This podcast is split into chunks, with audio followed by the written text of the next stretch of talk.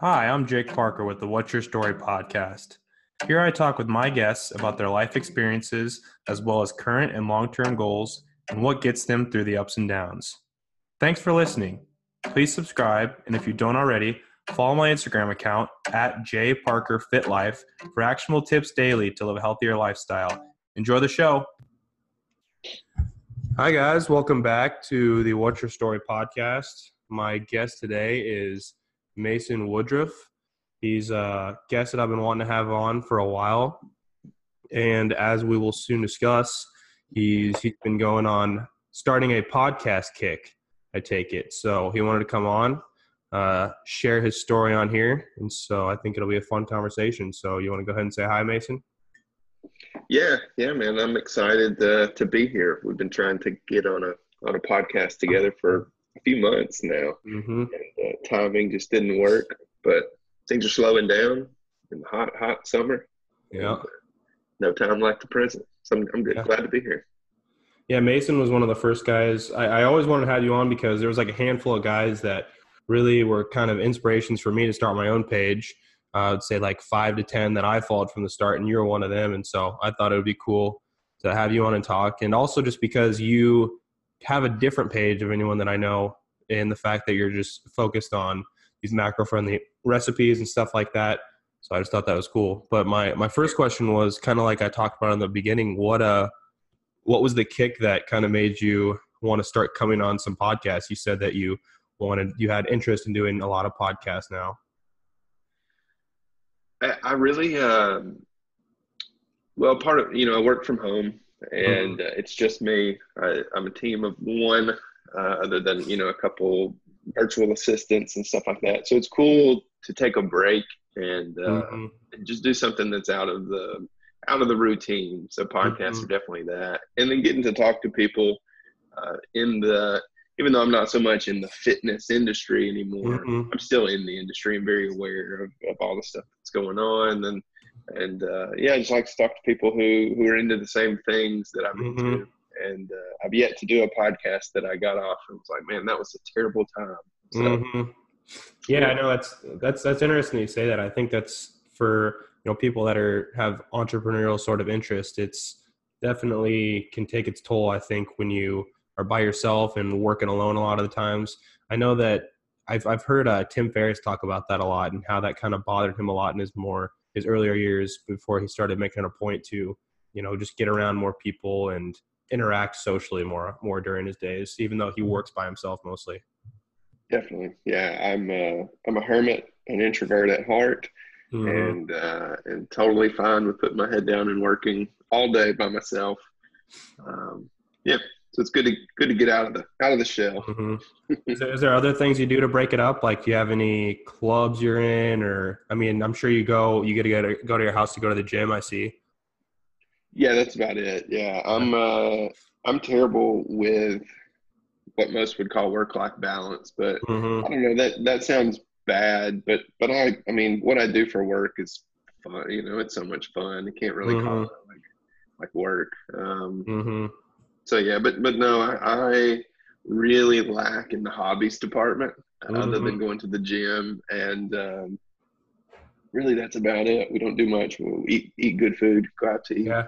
Uh, and, and, take the, the the pupper for a walk. But other than that, yeah, man, I'm uh, I'm lacking in that department. But that's a big uh, that's a big area of focus for for improvement. Part of the mm-hmm. podcast mm-hmm. initiative of 2019. Is, uh, mm-hmm. Yeah, yeah, that's like you, said, like you say how you're introverted. Like I'm, I'm the same way. I'm very introverted at heart, but it's also I think that I I've come lately to realize the importance of getting around other people and just because like I said, you it's it's too easy to kind of get stuck in your head and kind of stuck in a rut if you're not putting yourself out there a little bit at least. Yeah, definitely. But uh, so what is like an average day like then? Are you, you know, I mean, I guess maybe for, for anyone that doesn't know, explain a little bit about what you what you do and what your Instagram page is, and then kind of what the whole creative process is like. Sure. So uh, I I started a blog in in 2014, and I wrote primarily about like training and nutrition, uh, like the science and, and kind of the nerdy stuff. So I was a I was a personal trainer um, when I got out of college, just started training and coaching people, and I wrote primarily about that stuff and uh, and did a lot of like freelance writing, uh, you know, like seven high volume foods to help your fat loss, that kind of stuff. Mm-hmm. Uh, and and then over time that evolved into um, I, I, love uh, practicality. That's that's what I'm always preaching is like give me practical over theory. mm-hmm. It, it took me a while to realize that. So I realized working with with clients and, and things like that that the food, like giving recipes and practical food tips and food finds, that's what people really enjoyed. So kind of narrowed down my focus in 2017 uh, and started just pumping out food related content and recipes. And it's been a, a slow build since then, putting out um, probably five five recipes per week, maybe mm-hmm. something like that. Since then, um, yeah, and then now, so that's uh, that's turned into a, to a sizable Instagram account, I guess you'd say, and uh, and blog, and uh, yeah, now the the work week looks like um, seven days a week. mm-hmm. You know, some days it's some days it's all filled with cooking, and then other days it's in front of the computer. Typically, it's going to alternate. So you know, uh, like right. one day may be cooking from 8 a.m. until 6 7 p.m. and mm-hmm. then taking the photos and all that, and then the next day is spent getting them on the blog, getting them on Instagram, and then you know engaging in the in Facebook group, Instagram comments, Instagram DMs, emails, mm-hmm. stuff. So. Yeah, that's what I was. Another thing that I was wondering about is when you said that it can be seven days a week. Sometimes, do you ever just you know, as the nature of your work is, you could probably work all day every day if you really wanted to. But do you ever just give yourself a day off just because you know that you kind of need to recharge? You know, like you said, the work life balance is very uh, non-typical for you. Yeah, n- not really. Um, not really. But I, you know, I, I don't want it to sound like uh, like I'm all about like the hustle culture or like I'm mm-hmm. grinding or anything like that. It's just you know a lot of stuff like uh, in the morning I might spend 30 minutes to an hour responding to comments and, and messages and um, you know like hopping in my Facebook group and getting in some threads there and and that stuff is like while it's work, it's it's not so much work. You know, it's mm-hmm. it's connecting. Like I mean, I like to think that sounds it sounds cheesy, but I have some genuine connections with people in my who would be considered in my audience or my readers. Mm-hmm. So you know, like we're probably talking on a daily basis, and mm-hmm. while it's technically work, it's not really work. So, so yeah, I mean, I, I go seven days a week, and um, some days feel a lot more like work. Like the days where I'm sitting in front of a computer putting blog posts together, mm-hmm. like editing photos and videos and stuff like that. That's work. Uh, but that that probably comprises maybe 50% of my week. The rest of the time is spent doing what I would consider fun stuff, which is actually posting and engaging and mm-hmm. interacting with with readers and, and all that. Yeah.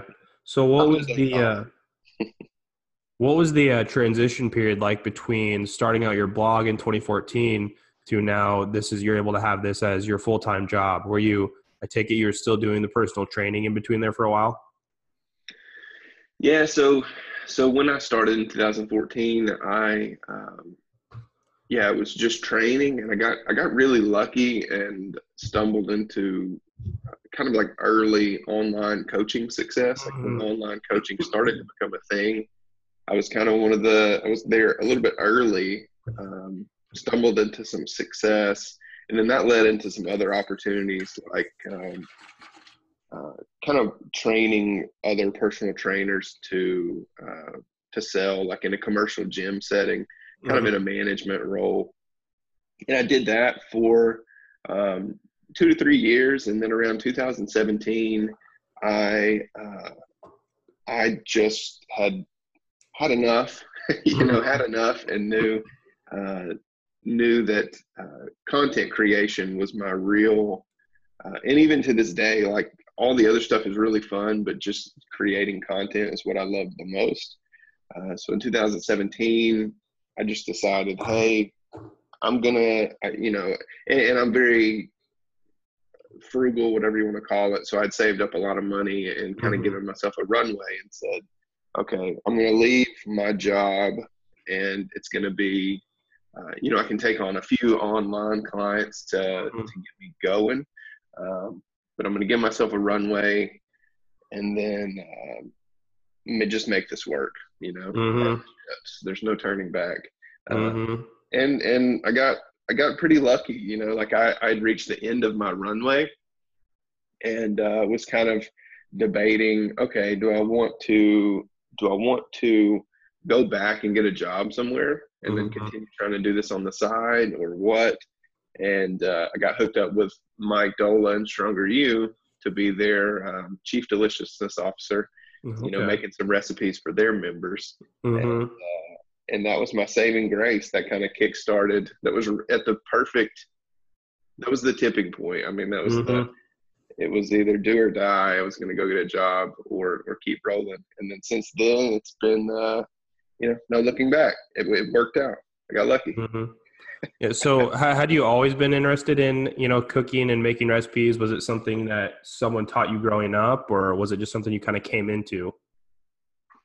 Yeah. So I've been cooking um, most of my life. Not very well, you know. Mm-hmm. Like my mom was a big cook, uh, was super into cooking, still is. Uh, so she got me started, and uh, then instead of wood shop in high school, I ended up in mm-hmm throughout high school. Um, and then, you know, I kind of probably got away from it a lot, like early days of college, like most people. I mean, what do you, mm-hmm. cook in your in your refrigerator microwave combo? So you know, easy mac and ramen.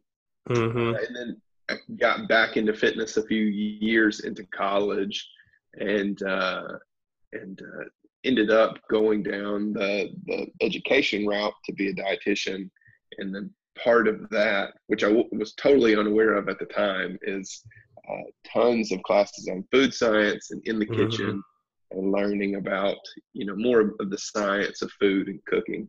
Um, but but honestly, didn't that wasn't my plan, and I didn't mm-hmm. even use that information until you know three or four years later. So yeah, kind of weird how things work out. Yeah, did you start out knowing that you wanted to do something with fitness and nutrition when you went to college? Uh, yeah, but I but I bounced all around. Like I was a terrible mm-hmm. student. I hated hated school always.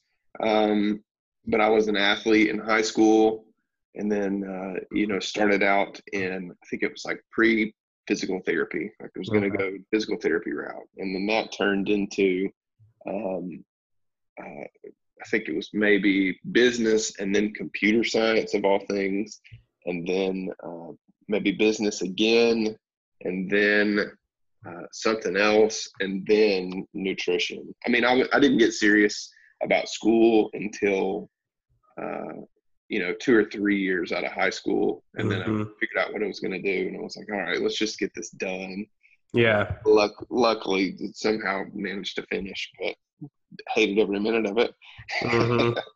Yeah, that's. It seems like that's kind of the case with people that find themselves being more creative when you are put in a box like college can kind of be it can be it can be tough on you oh totally yeah totally and where where were you at for college i went to uh to the university of central arkansas uh okay. that's in conway arkansas okay if i could do it all over again i would uh i would definitely start out community college because mm-hmm. uh, even in the in the later years so I, I got really serious about finishing and you know like they put a cap on how many hours you can take so my senior year what would have been my senior year i just uh, i took classes at the same time at two different community colleges mm-hmm. in addition to uca so i could stack like just i did almost 30 hours a semester wow. i could fit it wow, i was just done, so so done with school you know mm-hmm. like, let's get this let's get it over with you know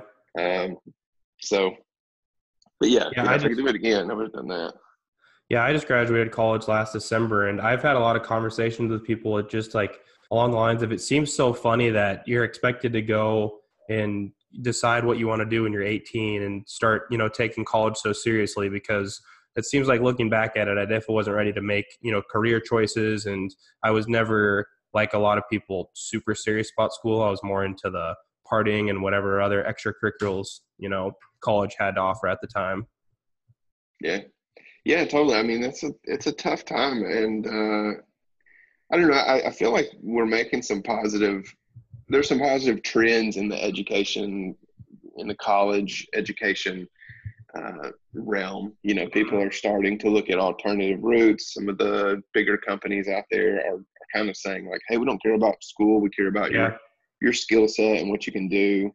Uh, and now there seems to be more opportunities for like high school kids to get work experience, and mm-hmm. that's what really matters. You know, like when I was even in my last year of school, you know, it's recommended. So I went the dietitian route, and mm-hmm. post graduation, you have to do a, an unpaid internship, uh, and then those are super competitive to get into. So it's recommended that you get work experience. So I went to work in a, a food service department of a hospital where you'd be okay. working as a dietitian, or some dietitians are going to work, and hated it, like hated it. I mean, it's the worst job I've ever had, worst job by far. And uh, I was like, you know what? I know this isn't a, a direct indication of what being a dietitian will be like, but what if it is? You know, what if it is? I can't. Uh, this will not work for me. So yeah. that changed my entire career outlook you know, talking about education, did you ever during college or after college um, do any like learning on your own, taking any courses as far as cooking or just like other outside interests, reading books, stuff like that?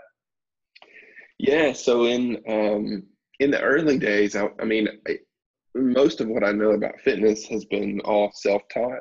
You know, mm-hmm. it was um, I, I caught the bug probably 2011, I graduated college in 2014. In that three year period, I was like, I lived in the the T Nation bodybuilding.com forums, mm-hmm. just reading like Layne Norton, Greg Nuckols, Bret Contreras, like all those guys. I mean, anything they wrote, I was reading.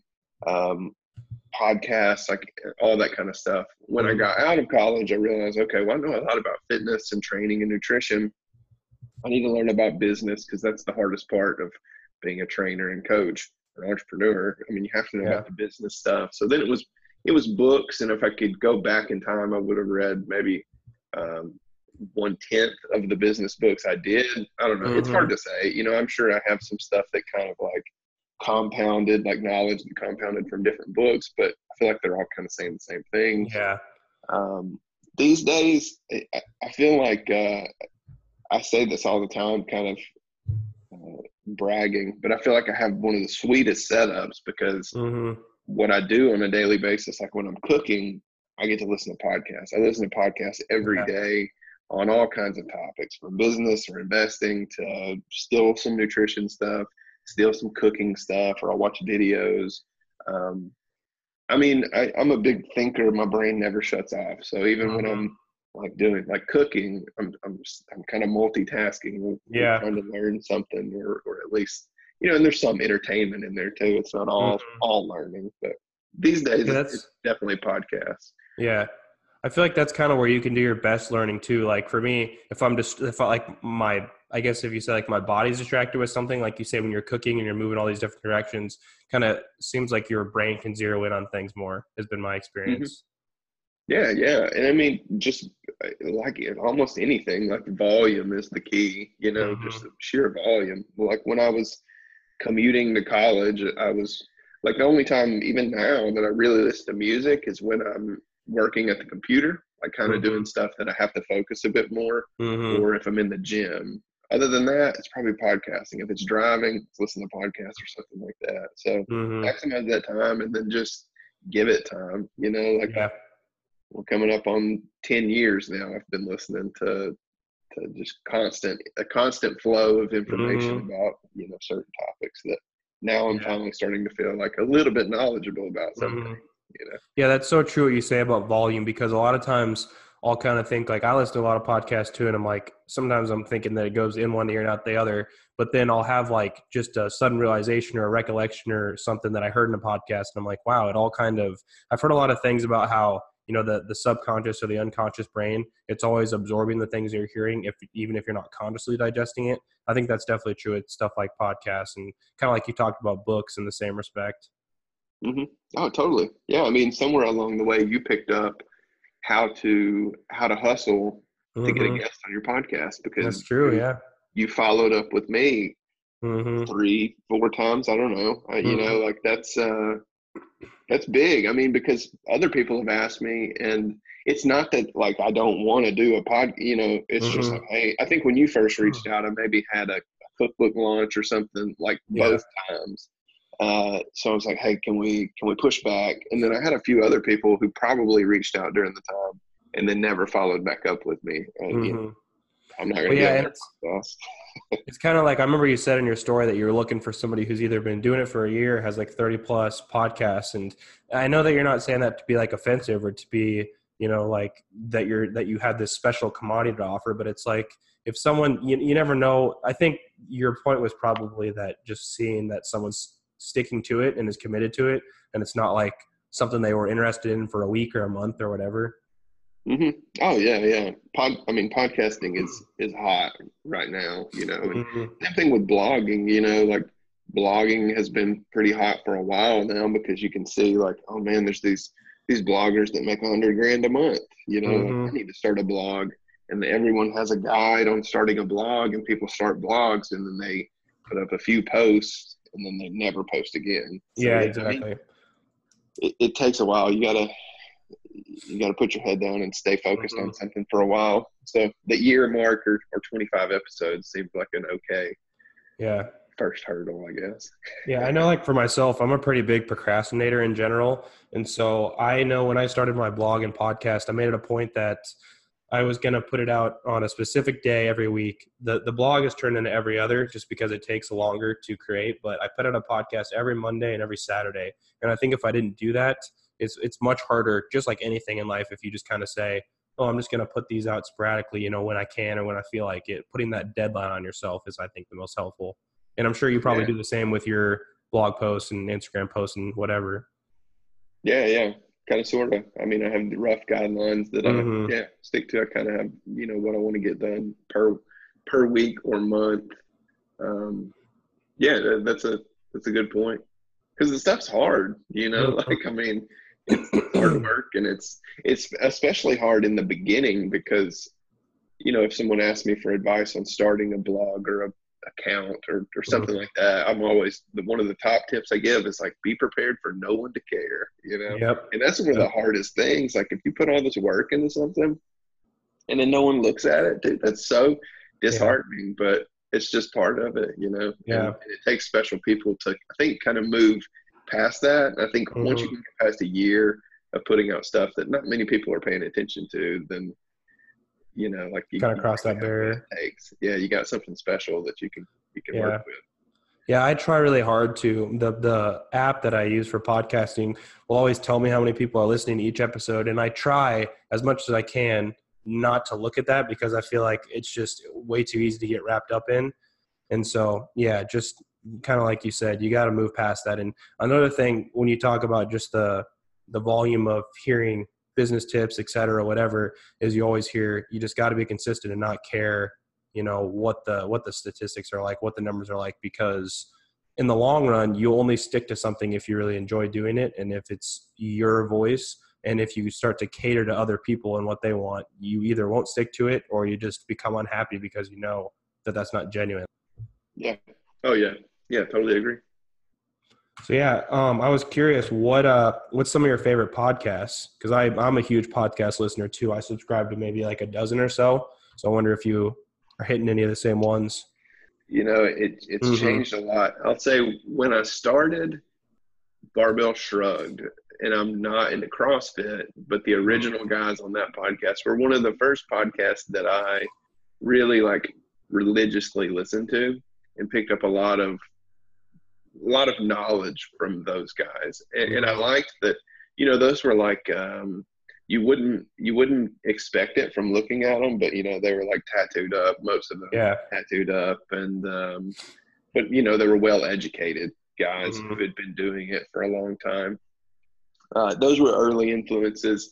Uh, and then I went through a period, you know, where it was lots of uh, business and entrepreneurship stuff. So there was, mm-hmm. you know, uh, the, the, the obvious guys like Tim Ferriss and Gary Vee and mm-hmm. in that crowd. And um, I wouldn't say that I listen to them as much anymore.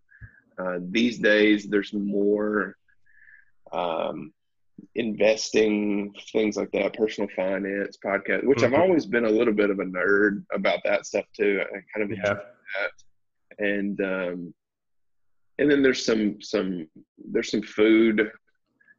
To be honest, there's a big there's a big content gap in the food podcasting realm. Like mm. I can't find many food related podcasts that I enjoy. Um, but I do enjoy some of like some. There are some YouTubers that yeah uh, that I really enjoy in the in the food space. But and when you yeah. say that, is it more about looking for like healthy cooking or just like cooking tips in general? A little bit of both. Yeah, a little bit of mm-hmm. both. I, I don't watch many. Um, probably I don't. Well, yeah, I don't really watch any healthy cooking or healthy food mm-hmm. um, related content partly because I don't want to be influenced or, or like copy.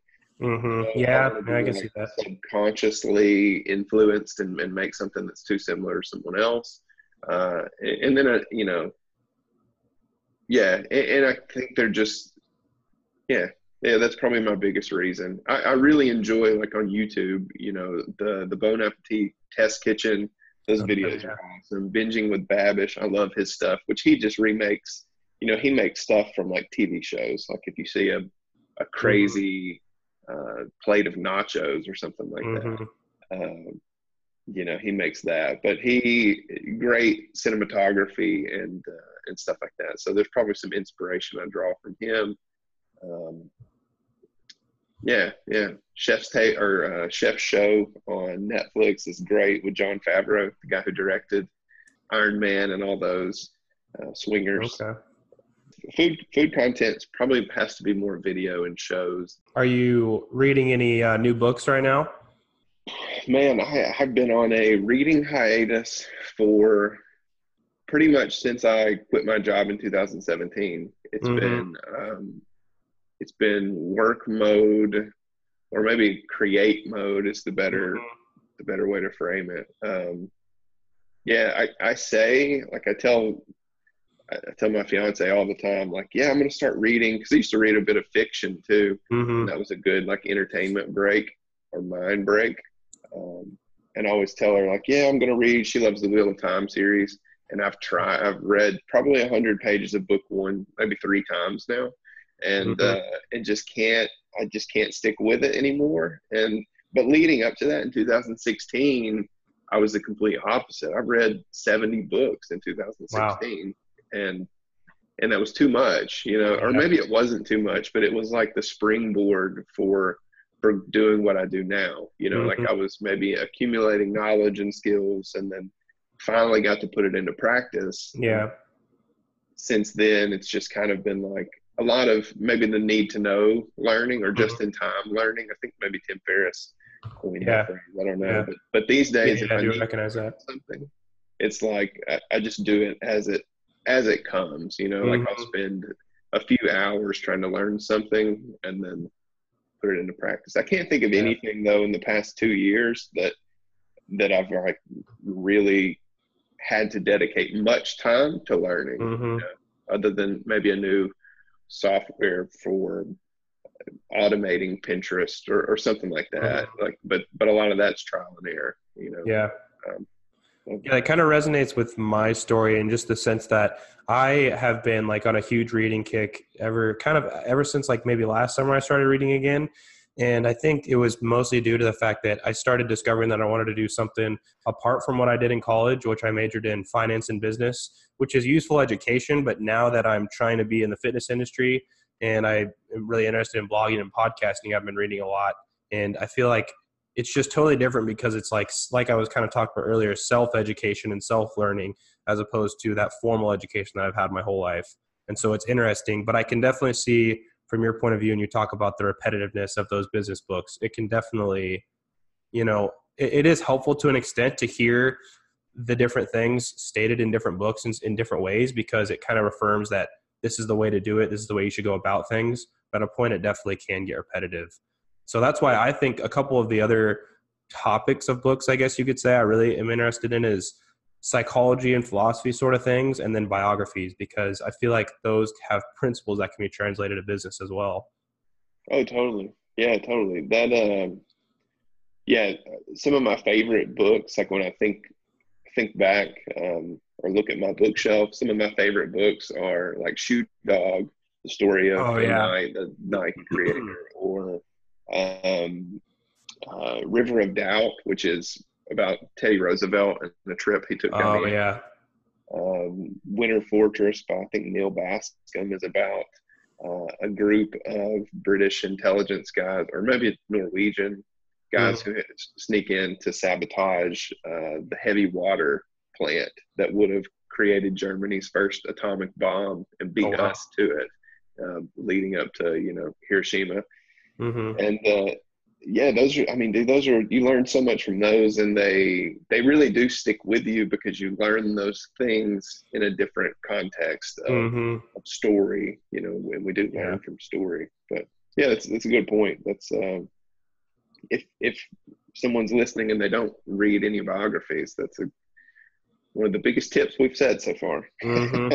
Yeah, I think that, and like especially for myself, how you say that you've been really busy with work, and so you've kind of gotten away from reading for my own personal interest, like like I said, one of my favorite things to do is write and post to my blog. And I feel like I'm only at my most effective when I'm reading every day for because it kind of helps me, like we've talked about a lot, you absorb what you take in. And so when I'm absorbing really good writing, it helps me become a better writer, I think. Yeah. Yeah. Totally. And I mean, I think that's part part of uh yeah, I mean, you kind of just have to figure out what works for you. Like when mm-hmm. I look back at um, when I was reading a ton, my morning routine, I guess you'd mm-hmm. say, was a lot different. Like I'd wake up a little bit earlier. I'd put in a good 30 to 60 minutes just reading, having coffee. These days, I wake up and I'm directly in front of the computer. Mm-hmm. And I don't think one is better than the other.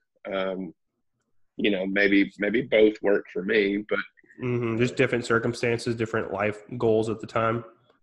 Could be, yeah. I mean, could be. If I ever start to really like hate what I'm doing or feel mm-hmm. bad or, or something like that, then you know, I've got two two different points where I know, okay, I could always go back to that, or or you know, one way or another. But, mm-hmm. yeah, yeah, I'm curious. I was also curious. Have you ever tried Audible? It kind of seems like that could be a good fix for you with how much you're listening to podcasts. Yeah, I don't know what it is, but I I hate it. I uh, really? I hate it. It could be that I just haven't found the right book. Um, author is big for Audible too, in my in my experience. Author is huge, or narrator rather. Narrator, yeah. I will say I I listened to one of Gary Vee's books that he did himself Mm-hmm. And that was good. You know, it was good because it was just like listening to him talk. But yeah, I mean, once you've, and I think he'll say it too, once you've listened to a week worth of Gary Vee content, yeah, everything he has to oh, say. yeah, for sure. yeah, he's very you know, open so, and honest about that. Yeah, yeah. I mean, and yeah, so that was probably one of the only audiobooks that I actually made it through. Um, the rest were were just kind of, I don't know, I tailed off. But that was also you know could be wrong wrong place wrong time. Like i was mm-hmm. at my i was at the end of my my content consumption mm-hmm. phase or, or, something like that. I don't know. Mm-hmm. maybe yeah, i'll so try back, one of these days. Yeah. So back uh back to the whole you know f- food and blogging instagram i'm curious how your whole creative process plays out. And you said you're posting about five recipes a week. How are you able to um, continue with that same volume and having new ideas and new recipes? Well, I think it slowed down a little bit. Um, when so when I was doing uh, when I was working on partly my blog and then also Stronger U as their their chief deliciousness officer, I was doing two to three recipes for them and then still trying to do two to three recipes for my side. Um, I I stopped working with Stronger U uh, in I think it was February or March of this year. So I've been going about six months uh, solo, and I, I would like to keep the volume up, but I think a big focus for me over the past few months has just been doubling down on quality. You know, like I want I want really, really good recipes. Test them even more than I did before. Mm-hmm. Um, sometimes two, three, four times uh, to get the perfect recipe, get the perfect, well, somewhat perfect photo. Mm-hmm. Um, and but I, you know, don't don't take that too literally because perfection has never been my uh, strong suit. Like I still shoot my mm-hmm. food photography on an iPhone, which a real food blogger would scoff at. You know, yeah. Um, yeah. But but I make it work. You know, like uh, I make it work, and um, but yeah. So so yeah. It, now it's it depends on the recipe too. Right now, I'm in a phase where I'm doing lots of savory whole meal recipes, and those are definitely harder uh, to to do lots of because I also don't want the food to go to waste. So, you know, if I end up having to make four batches of hamburger steak like I did this week, you know, I don't want all that food to just go in the trash. So maybe I maybe I scale back. It's a very loose mm-hmm. schedule. I, I, and I hate schedule like yeah. rigid schedules. No way would I ever stick to that. Um, but I do have a, a general idea. Like if I get if I get two recipes on the blog per week, I feel really good about my week. If it's less than that, probably not so good. If it's three or four, I feel great. You know. Mm-hmm. Um, yeah, I don't. In terms of creative process, that uh, inspiration comes from a lot of places. Usually, it's from readers. Like I'll post a, I'll do a recipe request call to see okay. what people would like to to um, have remade or have a healthier version of, lighter version of. Uh, and then, you know, I'll spend a lot of time researching that particular food. Like I, I'm really good with Southern cuisine, comfort food, mm-hmm. Tex-Mex. I'm great with those. I'm terrible with flavors of Eastern Asia, um, really all of Asia, any mm-hmm. kind of mm-hmm. international cuisine. I really lack an experience with. Um, so a lot of times it's just researching what is this dish? How is it traditionally made? And yeah. then it starts to get into what can we substitute? What can we make a little bit healthier? What can we not change to lose recipe integrity? That mm-hmm. kind of stuff. And then it gets into testing. And then if it works, food photography, editing on the blog, and then going out to all the social channels and promotion and all that stuff. Yeah. Yeah, that's that's interesting that you you talk about your you know you're taking your pictures from your iPhone because the pictures all look very professional and they look you know you obviously put some time into that so those are those are nice nice touch. Thank you. That's been a that's probably been my biggest. Um, if we were talking about just in time learning, mm-hmm. that's been one that's just been a continuous, a continually evolving thing. Mm-hmm. Like you know, trying different food backdrops. Still terrible with food styling and like flat lay styling. Mm-hmm. So I mean, and and like if you see if you see real food photography, I mean, hours go into each picture, mm-hmm. and, and, I totally respect that. But um, something I I think at least is that's not super appealing to and, and part of my part of my what I do this niche or specialty or whatever you want to call it would be simplicity is definitely a part of it. You know, I realize that some of my most popular recipes are the ones that have very few ingredients, minimal steps, they're easy mm-hmm. to make, they seem very approachable. And that's just part of it. You know, I, I've noticed as I as I get more as I become more skilled in the kitchen, I've tried more advanced recipes Mm. And I mm. noticed that a lot of those don't do as well for me. They would for some of these, you know, for someone else, but for yeah. me, maybe you know I, have got to stick semi close to to the simple things. Uh, mm-hmm. that's just what works for me. Have you had any big breakthroughs lately, or any new idea that was a really big hit? Anything that you're focused on? In in maybe June, May or June, I started to really crack down on where all my traffic and revenue was coming from in my business. Okay. And I had a pretty sizable email list, um, but just didn't use it. I hated writing emails. I, I didn't even want to look at it. Mm-hmm. Um, and it, running an email list is very expensive. you know. I mean, if you have a big list, it gets really expensive really fast. Um, so it was basically just becoming a, a money pit for me. So I said, you know what, I'm gonna I'm gonna scrap this because I didn't even want to clean or and it had a pretty decent open rate, mm-hmm. but it just wasn't what I wanted. So I put a, a halt on that, and then maybe a month after that, I realized that was a mistake. That was a mistake. Even if I never send an email, I need that, and you need you need, and it's it's more for a security blanket than anything. You know, yeah. like Instagram. I think all it took was Instagram and Facebook going down in one day. Um, oh yeah, so I remember that.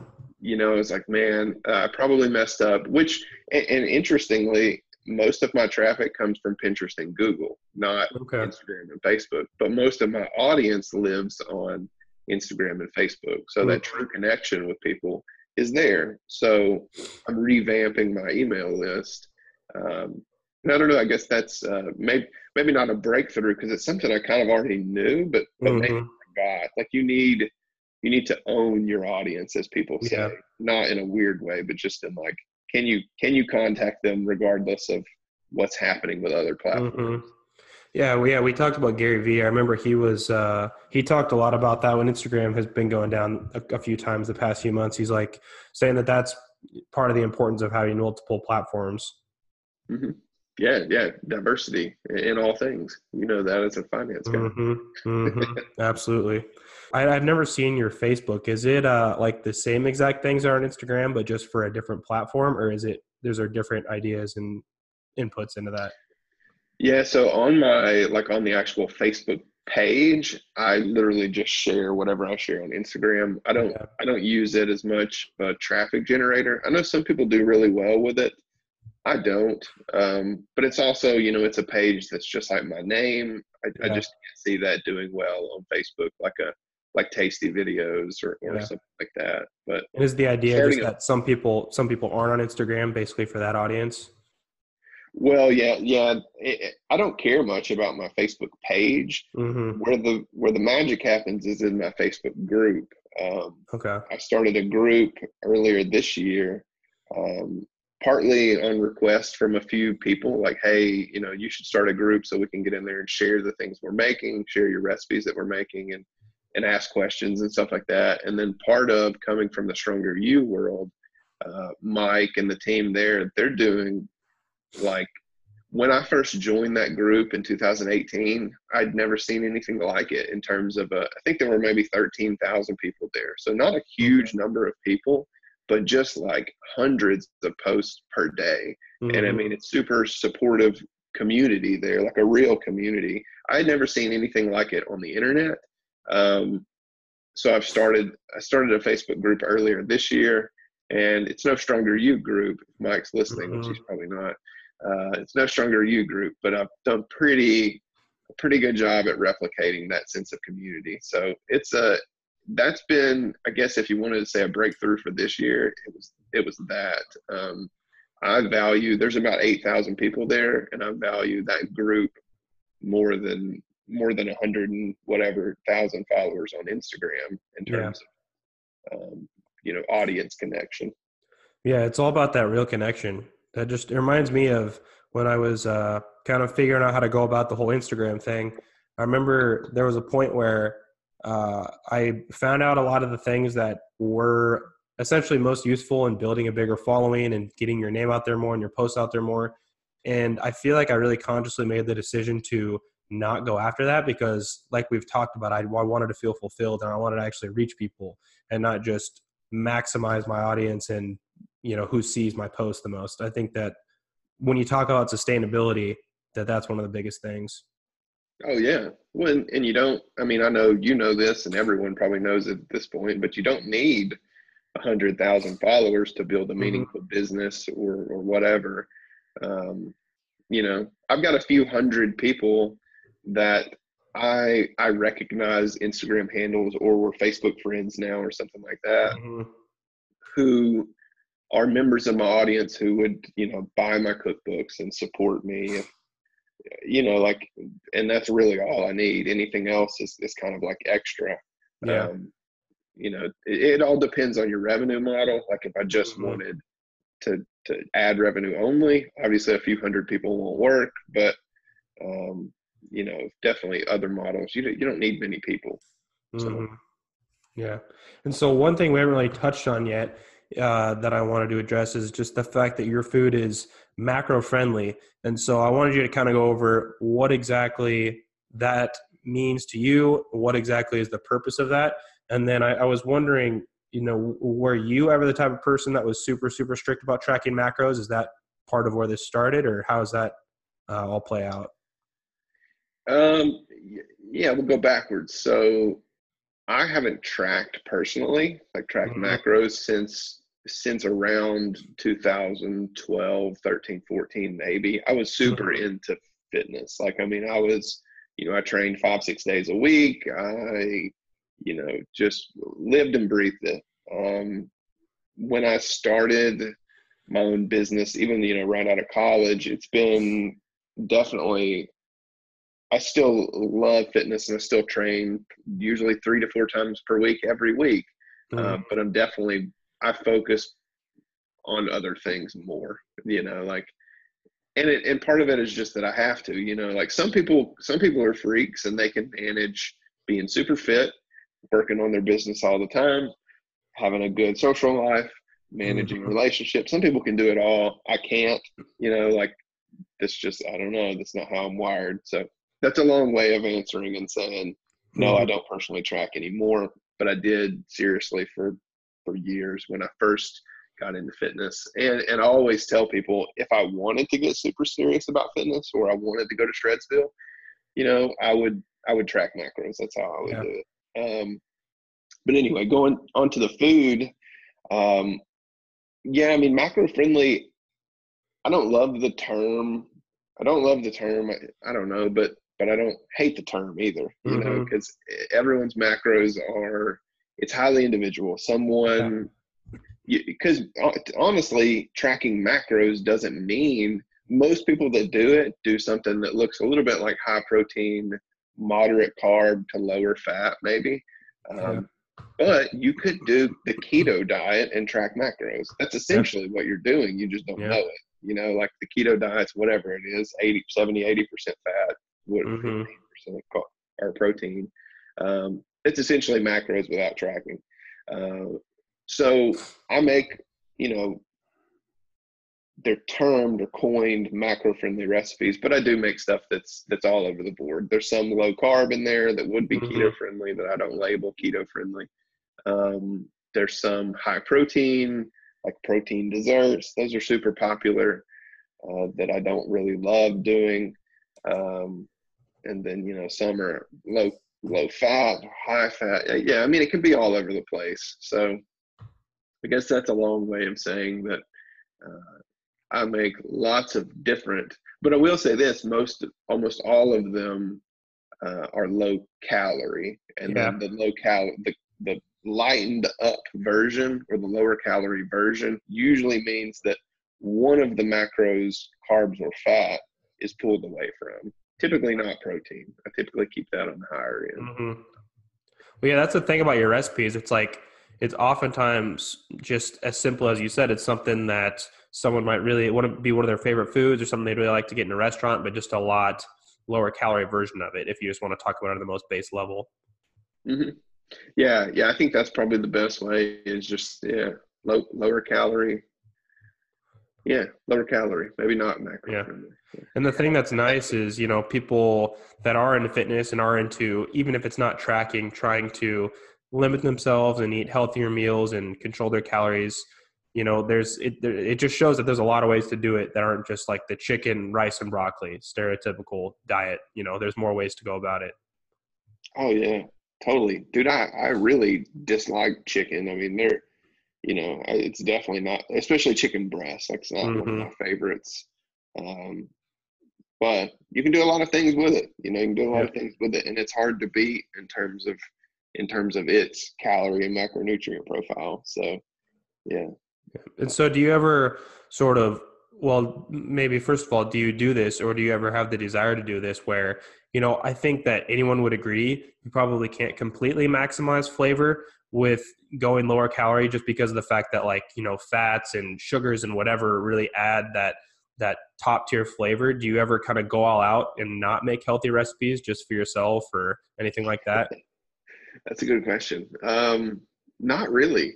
Not really. And and i'm always hesitant to say this um but but you know like now i mean i've been cooking basically every day for for two years on on mm-hmm. this these kinds of recipes and uh you know like i'm definitely not a chef i'm a home cook that's pretty proficient at this point mm-hmm. in the low calorie realm but i've gotten pretty good at it and these days when i make stuff I mean, I like to think that it's actually really, really good. You know, yeah. like it's uh, it, it's good stuff. I mean, it's something that you know I would I would serve to guests or serve mm-hmm. to, to, you know someone that was coming over, entertaining, whatever. Um, I would serve with pride and probably not even have to say, yeah, hey, that's, that's a that's a healthier version or whatever. Yeah. Um, and then you know a lot of times when we're out, you know, we'll have stuff and it's like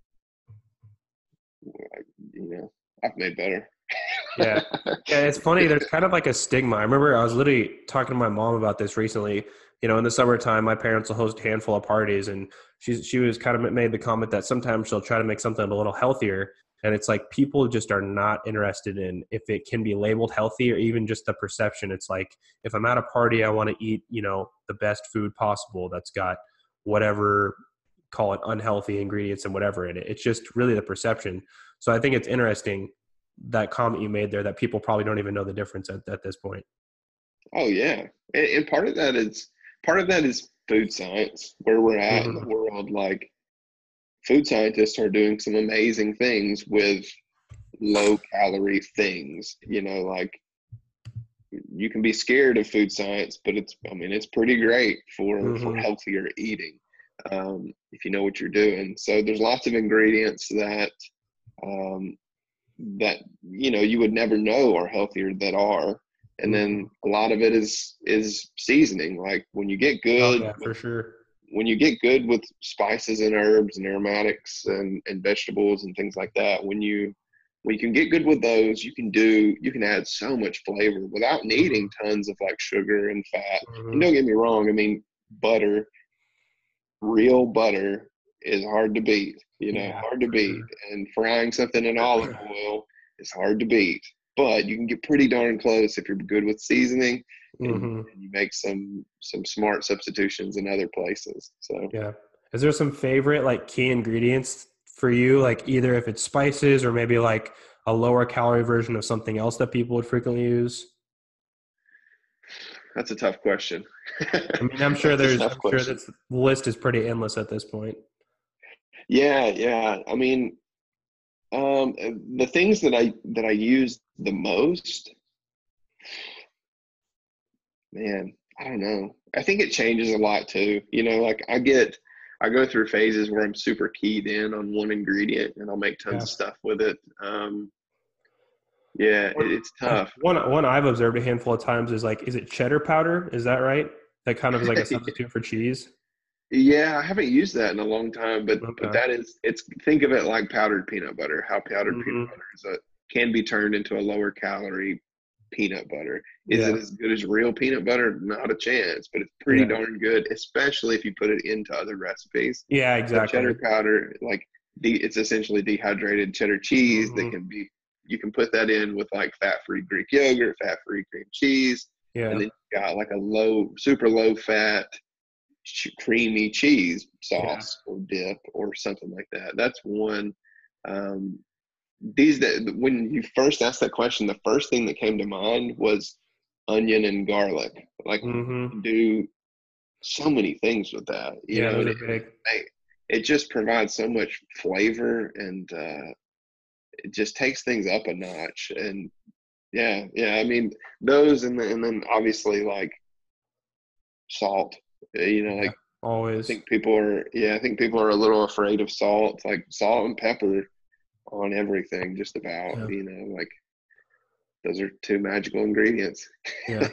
Yeah, it's funny that you mentioned cheese because like I think that one of the things I first became cognizant of when kind of going along the whole tracking route. I don't do it so much anymore, kind of like you, but cheese can really add up so fast. And so that's just having that replacement, I'm sure, is makes a big difference in a lot of your recipes or something to have that creamy texture.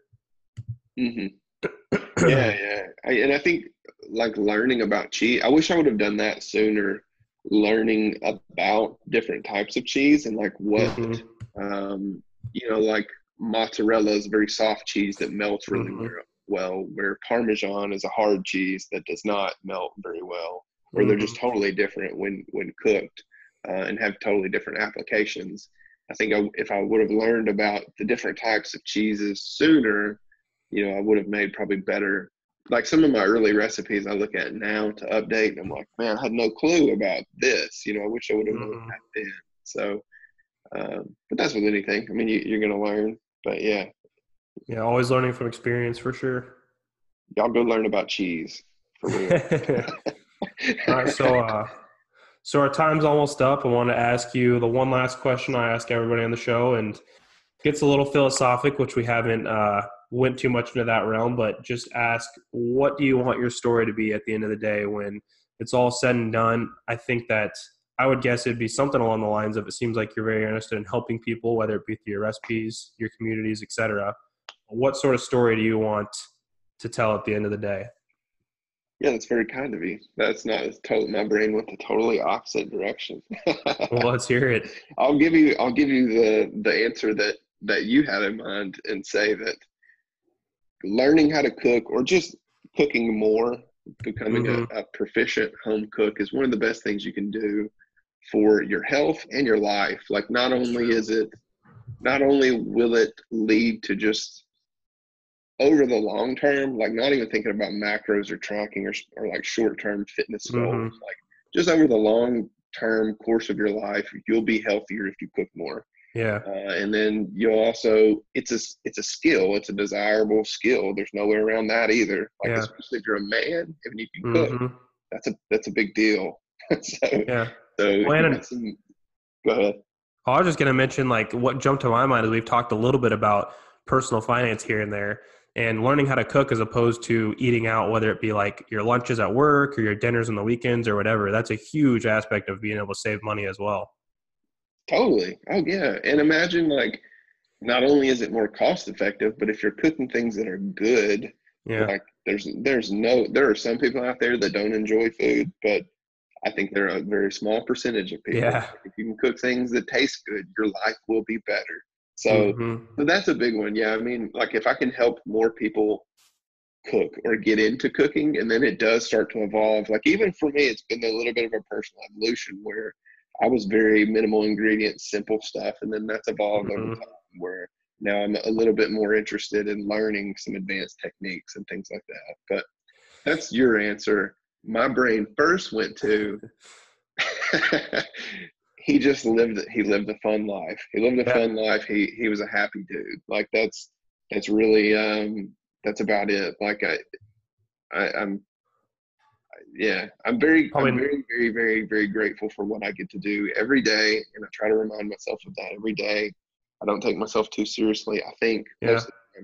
Uh, even though I'm a thinker and I, and I kind of stress myself out or put self-imposed deadlines and stuff, most of the time I'm very happy and I just want to continue that and and live life on my terms. And at the end of the day, they can say, you know what, he uh he he didn't listen to anyone. He, he yeah.